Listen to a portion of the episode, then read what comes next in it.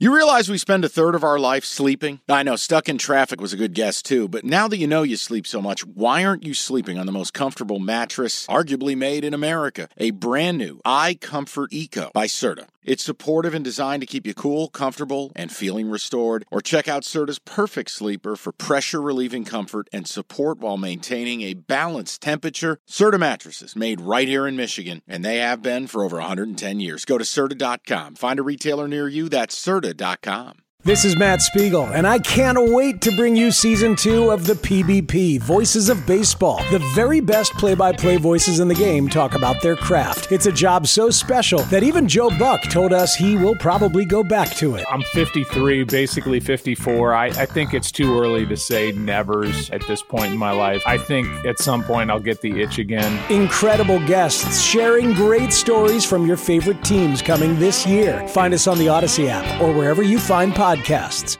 Cash the ticket. It's presented by FanDuel. All right, couple more.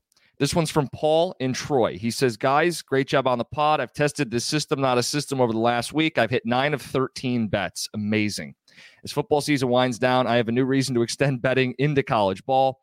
The one question I have, Mike, you mentioned the term positive bet differential when describing doing basketball parlays. Can you mm-hmm. please explain what that means? Sure. Um, there are different resources online.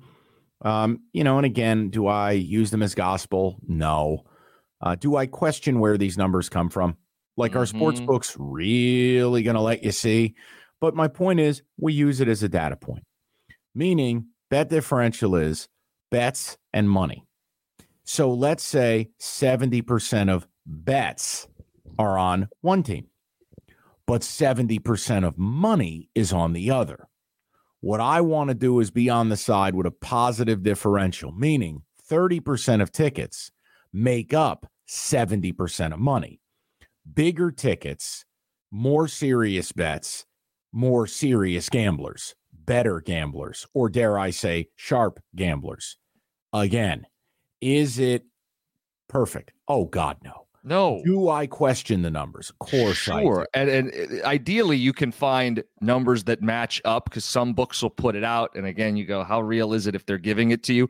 But if it's the same across multiple books or even industry sites that don't have right a sports book backing, you go, okay, if everybody says this is the public side, most books will tell you this is the side the public's betting. That's right. You, now, tend to go against it, but the money differential is more than just public versus um, sharps. That it's is correct. The, it's it's the split. It's the gap. And I tell you, we want positive money differential, so it could be like you said, sixty percent of bets, but it's eighty percent of the money. That's a positive differential. But you tell me if I'm picked up on this well. Mm-hmm. We the holy grail is less than fifty percent of the of the um of the bets make up more than 50% of the money. Yes, right? yes, but I'll because you, you you could have it where it's sixty and eighty, and that's still a positive twenty. But we really like when it's below fifty and oh, then God, yeah. considerably over fifty in the money. A hundred. I'll give you an example. Like there's a, a holy grail game tonight if you wanted it in college basketball. Now again, it doesn't mean I play the game, but like Fresno State is a five and a half point underdog at home against Boise. Fresno's getting 21% of the bets, making up 48% of the money. Mm-hmm. You're talking about a very robust differential there. Now, um, again, does the public win? Of course they do. You know, d- does it mean all of a sudden that if you liked Kentucky tonight that you don't bet them because what 80% of tickets make 60% of the money? Look, you have to play the game, but it's just a data point that helps us navigate and stay alive in it. Well, you know, like thing, tonight, do yeah. I like that Purdue is laying 18 and a half and it's 58% of bets, but only 33% of the money. No, but my brain and my basketball knowledge tells me they're going to fucking hit Michigan with a dump truck. Mm-hmm. Now, do I want to lay 20 points in a college hoops game? No, I do not. But could I tinker with that line here at Bad Idea Labs? Uh, yes. So you just you got to make decisions for yourself, but use it as a point. You know, well, if you liked Florida State getting three and a half against Syracuse tonight, well, you'd like them a little more when you find 44% of the bets make 65% of the money. Yeah, I would go, say okay, little it- feather in my cap. you Yeah, will. it's it's a confidence booster more than anything. It's not the sole Yeah. reason to bet any game. We can't hammer that point enough. You can't blind fire bet differential.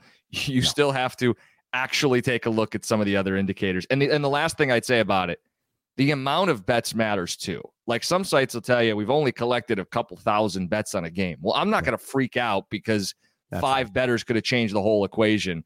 You really do have to let more data come in, especially with the NFL late in the week. You get a better idea of some of that stuff. Uh, you nailed it.